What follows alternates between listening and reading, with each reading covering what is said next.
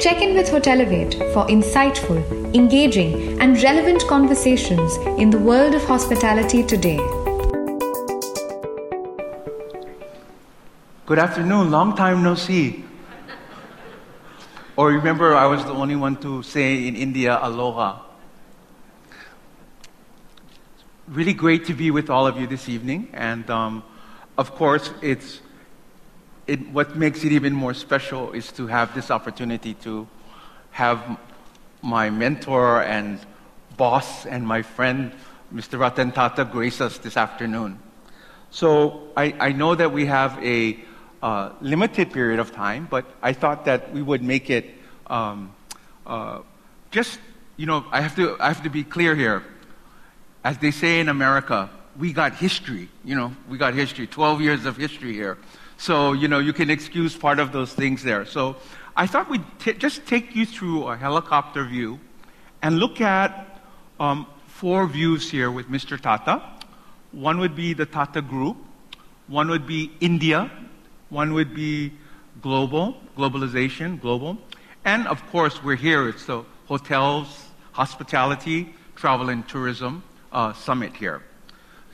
So so Tata, if I can start with talking about the, the Tata Group, I, it's, a, it's a question that I uh, was very interested in asking you is that um, the Tata Group is such a diverse company. It has, you know, uh, in, in range of industries from energy, cars, steel, technology, um, retail, food and beverage, um, hospitality, aviation. I mean, I, I, the question is, which is your favorite? I mean, over the course of your career here, there's so many areas that you've that, that you've um, engaged in and grew.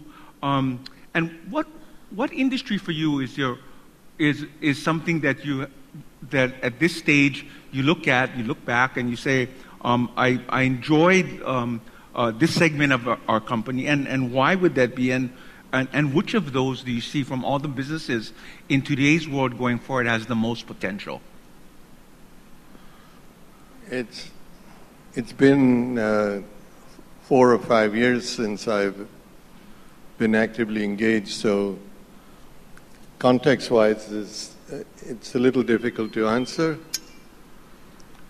When I was chairman of the group, I, I think there was a disproportionate amount of time that I expended in the automobile business because it was at that time the most exciting thing we were doing in terms of trying to indigenize uh, the product that that we would use for transport. Uh, I've also been a pilot all my life, and I've had a great deal of interest in aviation, I still do.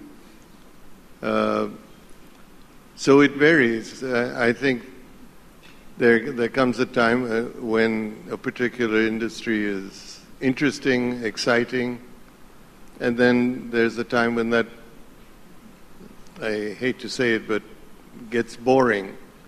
and uh, so you move to another area which is exciting or a new area that is coming up. Uh, so it's a moving target, actually.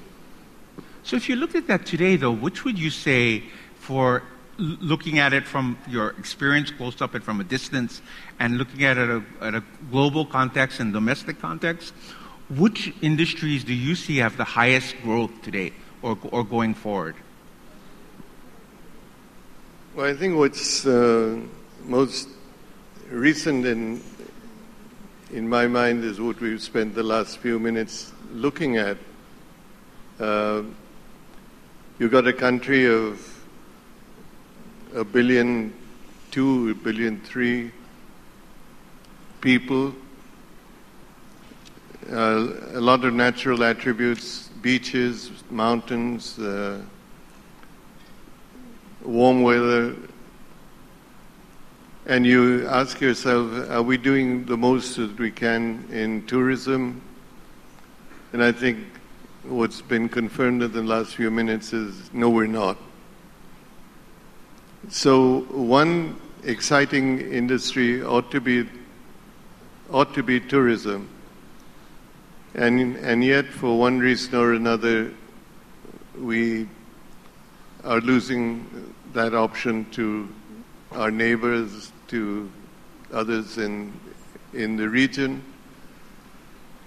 And my, my view would be that tourism, not because we're dealing with it today, but uh, on a continuing basis, could become one of the largest and most exciting industries that the country has seen.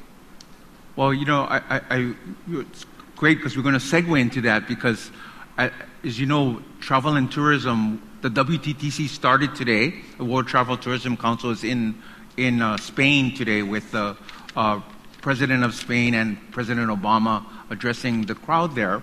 But I think as of today, we are still the largest employer in the world, uh, travel and tourism, and we're 10% of global GDP. So it's it's still um, uh, uh, uh, extremely important, and we're we're although we've made great strides from the time the 12 years that I was here, and see incredible strides there still is a gap between what's going on around the world and where we are.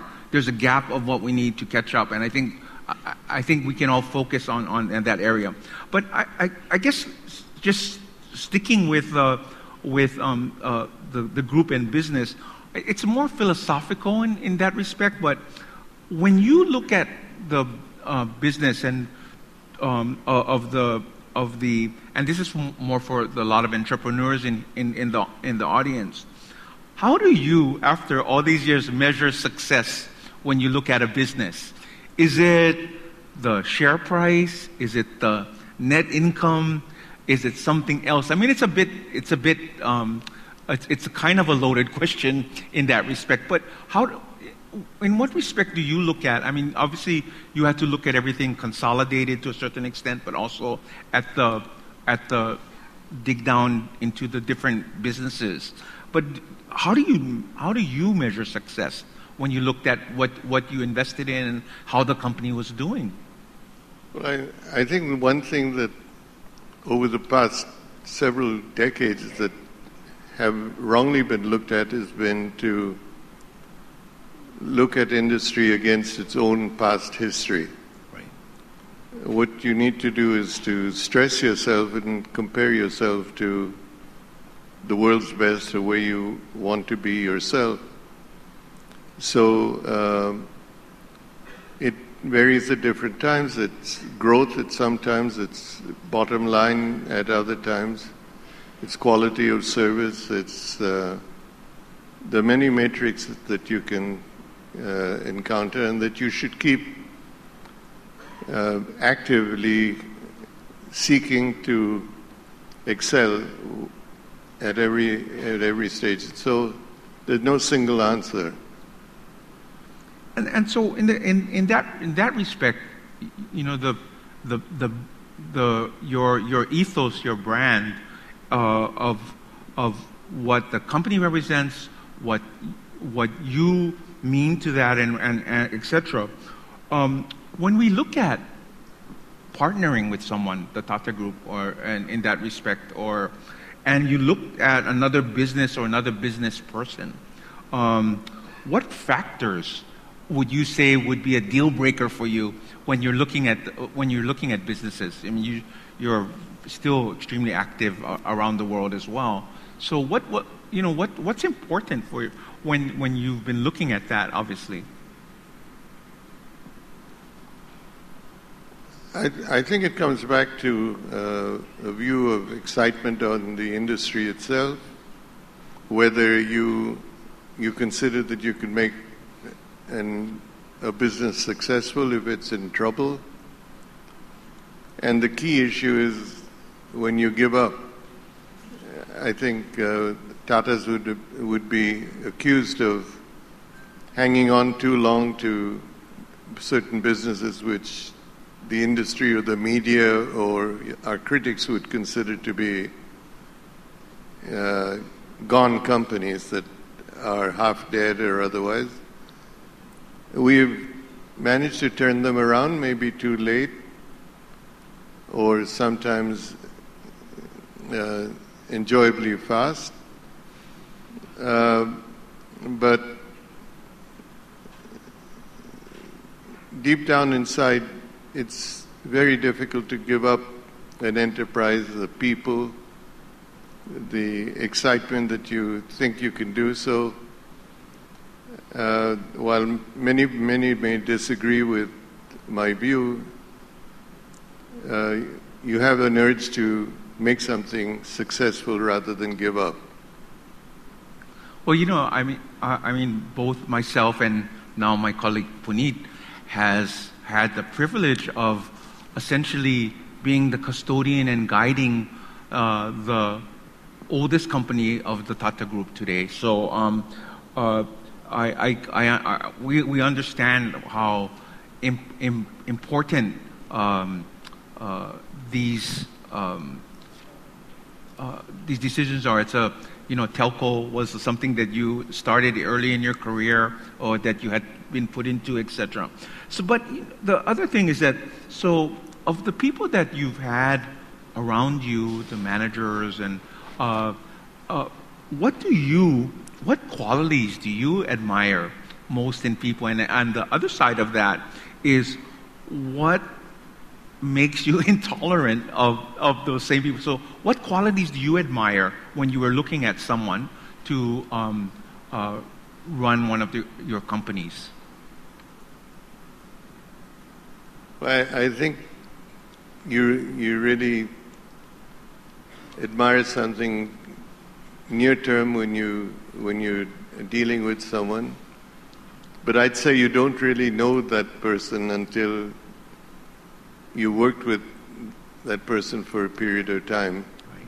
And you can be so wrong and or you can be uh, someone that has seen the spark of the person but it takes a long time for you to really know the person you're working with. You heard that one, everybody, right? Okay. And so, um, is it, I'm sure you've been asked this before, but looking at your, your career, who's had the greatest influence on your, on, on your life or, or, or looking at what, that, who's been the, who, who has been the greatest influence for you uh, that's that's an easy one to answer. My my mentor, and I was very fortunate to have him as a mentor, was J.R.D. Tata. I learned a lot from him. Uh, I had I was terrified when I took over because he decided to stay in the building, and I had visions of checking in in the morning with, with him every day and his running the business as he had done for 50 years. I was very wrong because he, he was a terrific senior citizen. He was there when you needed him. He was busy with other things. And he always had time for you. So for me, I would say without a moment's hesitation that Jeh was a very special person that held my hand through the first few years of uh, my career as chairman. And I mean, I think one of the things that obviously that you're focusing on now, um, outside of the, the business aspect, is um, the philanthropy a- a- aspect of, of, the, of, the, of the family, of the trust that was set up. And I guess the question for me, because I think you and I had a conversation before of how the, the, the, companies were, the company was so big that there were so many diversified things that we were all doing to give back to the communities that we serve. And that we were going to try and focus so that we could have a bigger impact on different things. So, uh, what comes to mind for me is um, uh, uh, the philosophy today, or if, of, of the trust or the foundation of the future's key areas that make a difference in people's lives or why. So, I, I say like environment, I think one thing we talked about is potable water for, for, for, for years that you were extremely concerned about and, and uh, women. Well, today, what would you say is the focus of, of, of that philanthropy or your philosophy for that? As you yourself said, if you try to paraphrase what you're trying to do, you're trying to raise the, enhance the quality of life of the people that you serve.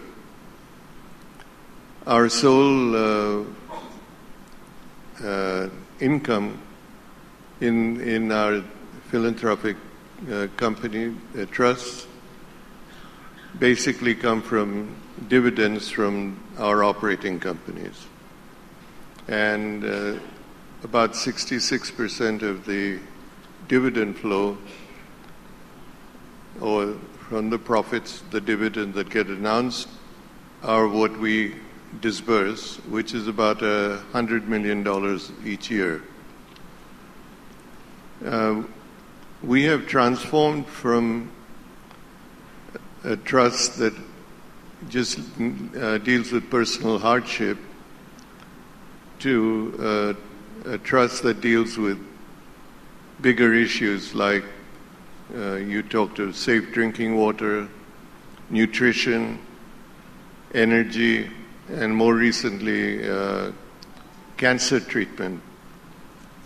Uh, and day after tomorrow, it may be something else that uh, we consider to be important.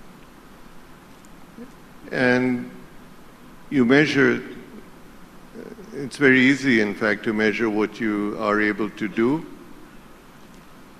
The, the sad part is that very often you're doing things that still don't reach the people. In, no. in other words, you may be supporting cancer treatment and making good progress in that area, but you're, de- you're missing providing this treatment to the millions of people who can't afford it. So there are many shortfalls in this, and you, one has to keep trying it. One has to be humbled enough to realize that you may not be able to do enough. So, so that kind of, for me, segues into the the next area, which I've given you the four four things is um, about India and the country. And one of the things is that if I, what I learned here is that you know if you look back 250 years ago, um, I call it the resurgence of the East. And I lived in Shanghai in 1987, 1988. And if you remember of, of that time, the East India Company 250 years ago, the, the Bombay Shanghai essentially drove most of the economies of the world, a major part of the economy of the world.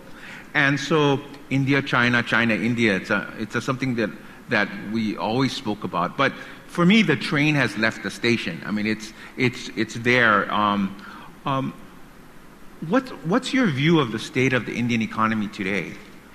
Uh, I mean, um, uh, do you think the country's headed in the right direction? Are we in areas that, that we can, um, I mean, we can always do better in certain things, but um, are, are you positive on where we're, we're going now? With, I mean, we're still uh, pretty, we're outpacing China with our, our GDP growth, and uh, obviously they're having a hard spell at the moment. But um, what, what, do you see the state of the Indian economy? It's a broad question. Well, I think that I think there's always a view you can take which is critical or or uh, harsh, if you might. And in the past few weeks, it's become harsher because uh, attacks are back and forth, almost like a tennis match. Uh, I, I would say that at the present moment, India has been on the cusp of being promised a new India with a certain amount of forward looking policies. Not all of those policies have been implemented. Whether they have, we, whether we have given adequate time and occasion to have that happen, but my own view would be that we need to uh, unite ourselves to deal with the new India which is being promised and uh, put put all our backing into into that as as we go forward. So then, it is would would I mean over the course of the years, um, you you must have had many people come to you. Did you ever really think of pulling a Michael Bloomberg? Were you ever interested in in in politics? You know, um, did think about what you could do as a um, uh, for the country in that respect, as opposed to running a business. I'm trying to get a word in to, to say that the worst thing that could happen to me is to me to make a mistake that I can enter politics. uh, I have no interest in doing so, and I, I would not be successful. I, I think I can be of greater value outside the political circles than, than within it. It was, it was always a question I wanted to ask you, but somebody gave me the question. I thought, okay, it's a good idea to ask you that question. Uh, but, and, and so, from the a global perspective, right, do you, outside of the Tata Group, what company do you admire most and why? If you look at all the different ones that you've worked with and, you know, met and did things there, what, outside of, uh, uh outside of this, what, what company do you look at today and do you admire most and why?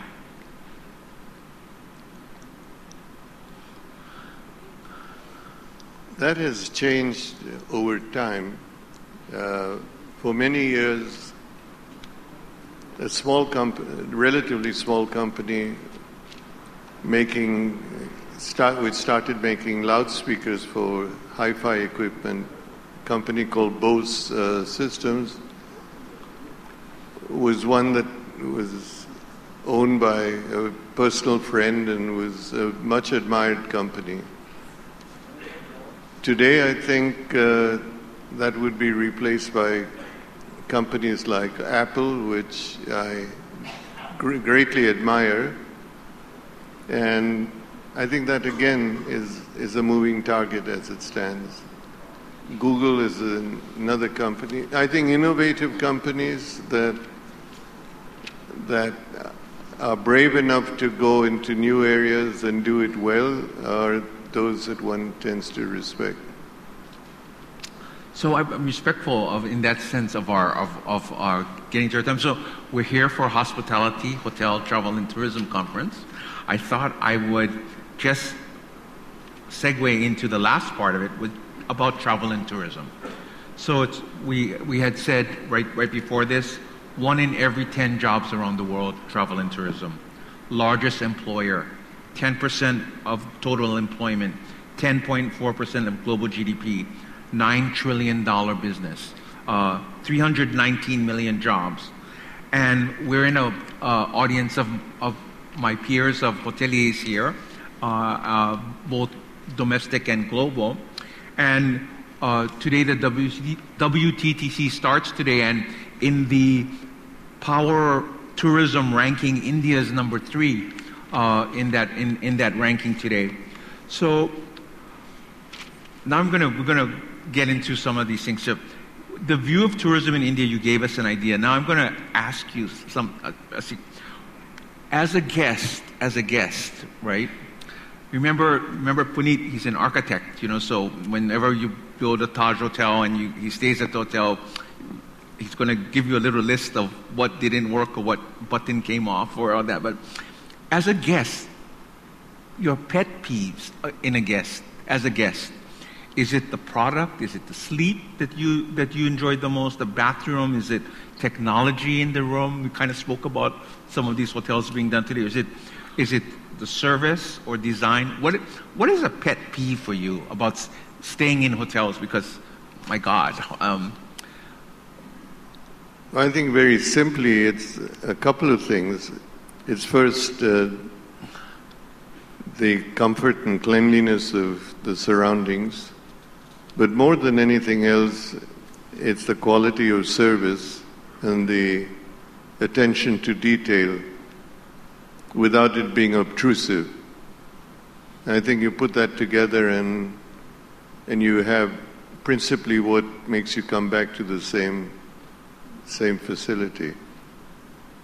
So, so it's not that you use the amenities that they give you in the bathroom, the shampoo. Do you, do you, do you use them, or do you bring your own, or do you just a, so you're getting the inside scoop here? Do you use the bathroom amenities when you st- stay in a hotel? Yes, I do, and uh, embarrassingly, I, I always steal everything I can find.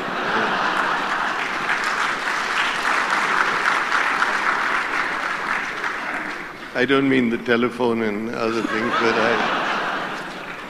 Well, those are normally today screwed to the table anyway. That's right. yeah. So, um, so, that's interesting. And, and you know, we, we, we, had, we had various discussions about, um, about design and architecture. And in regards to that, um, uh, you being a judge on the Pritzker Prize and having seen so many of the, that type, and I had, I had worked in an IMPA hotel in Australia, tallest building in the country. So, um, you know, the, the, the design and architecture today for us uh, hoteliers, um, you know, you have obviously Frank Lloyd Wright did a number of things, the Imperial Hotel in Japan.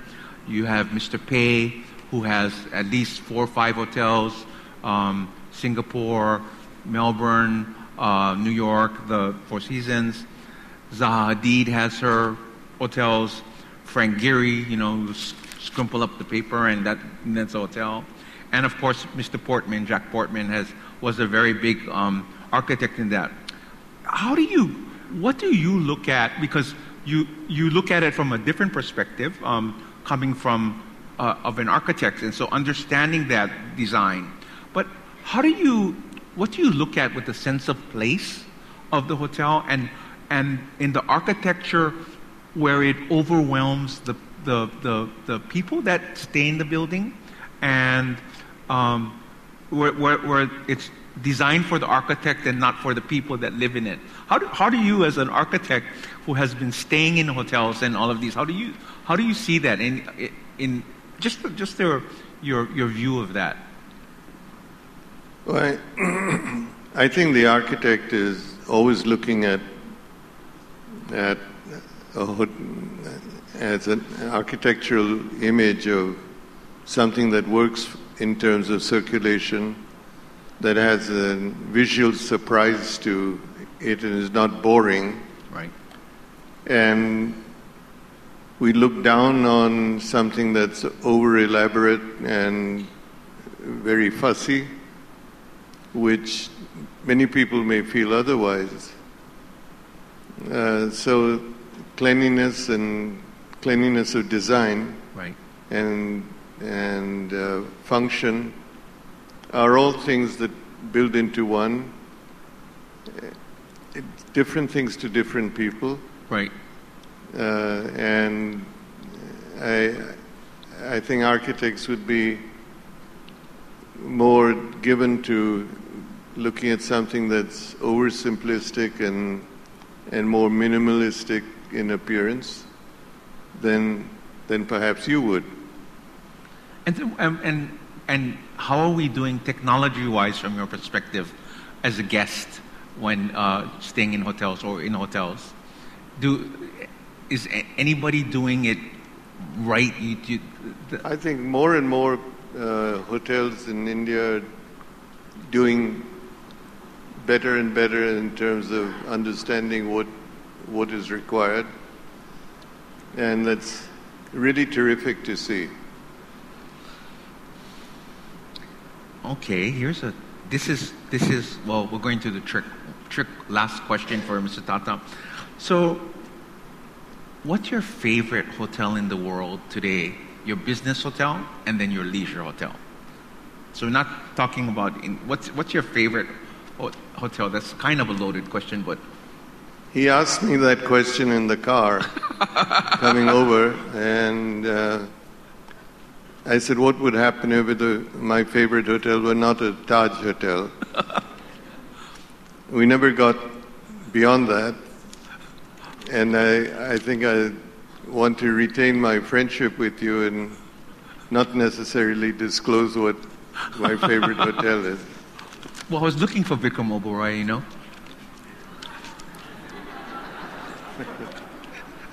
okay, and so the one of the last questions is not counting the Taj Palace Bombay, right? What's your favorite Taj hotel? Asking the same question two different forms. My answer is the same. You see, you can't, you, can, you can't out trick a master here. So, you know, last question for everyone. You have a lot of young entrepreneurs here in the, in the building. Um, I guess for businesses, business as well as uh, hospitality, any advice you have, kind of, you know, pearls of wisdom by, by Ratan Tata, of uh, advice about the young entrepreneurs in the audience today? leaving leave, leave them something to think about some some I, good something you know i keep getting that question repeatedly and I, i'd say to a young person that's starting his life maybe there are a couple of things that they need to do. One is to want to make a difference in whatever they've done. And the second is uh, to be driven or motivated to do the right thing, not the easiest thing or the most uh, the most uh, popular thing, but what is the right thing, so that they can go home at night and say they did the right thing and they made a difference. So, you know, Manav, you, we go into our next session and it's, it's supposed to be Everybody Loves Raymond, but actually for me it's Everybody Loves Ratan. Honor of my 12 years. I love you. Thank you. Thank you. Thank you, Ratan. Thank you, Mr. Tata.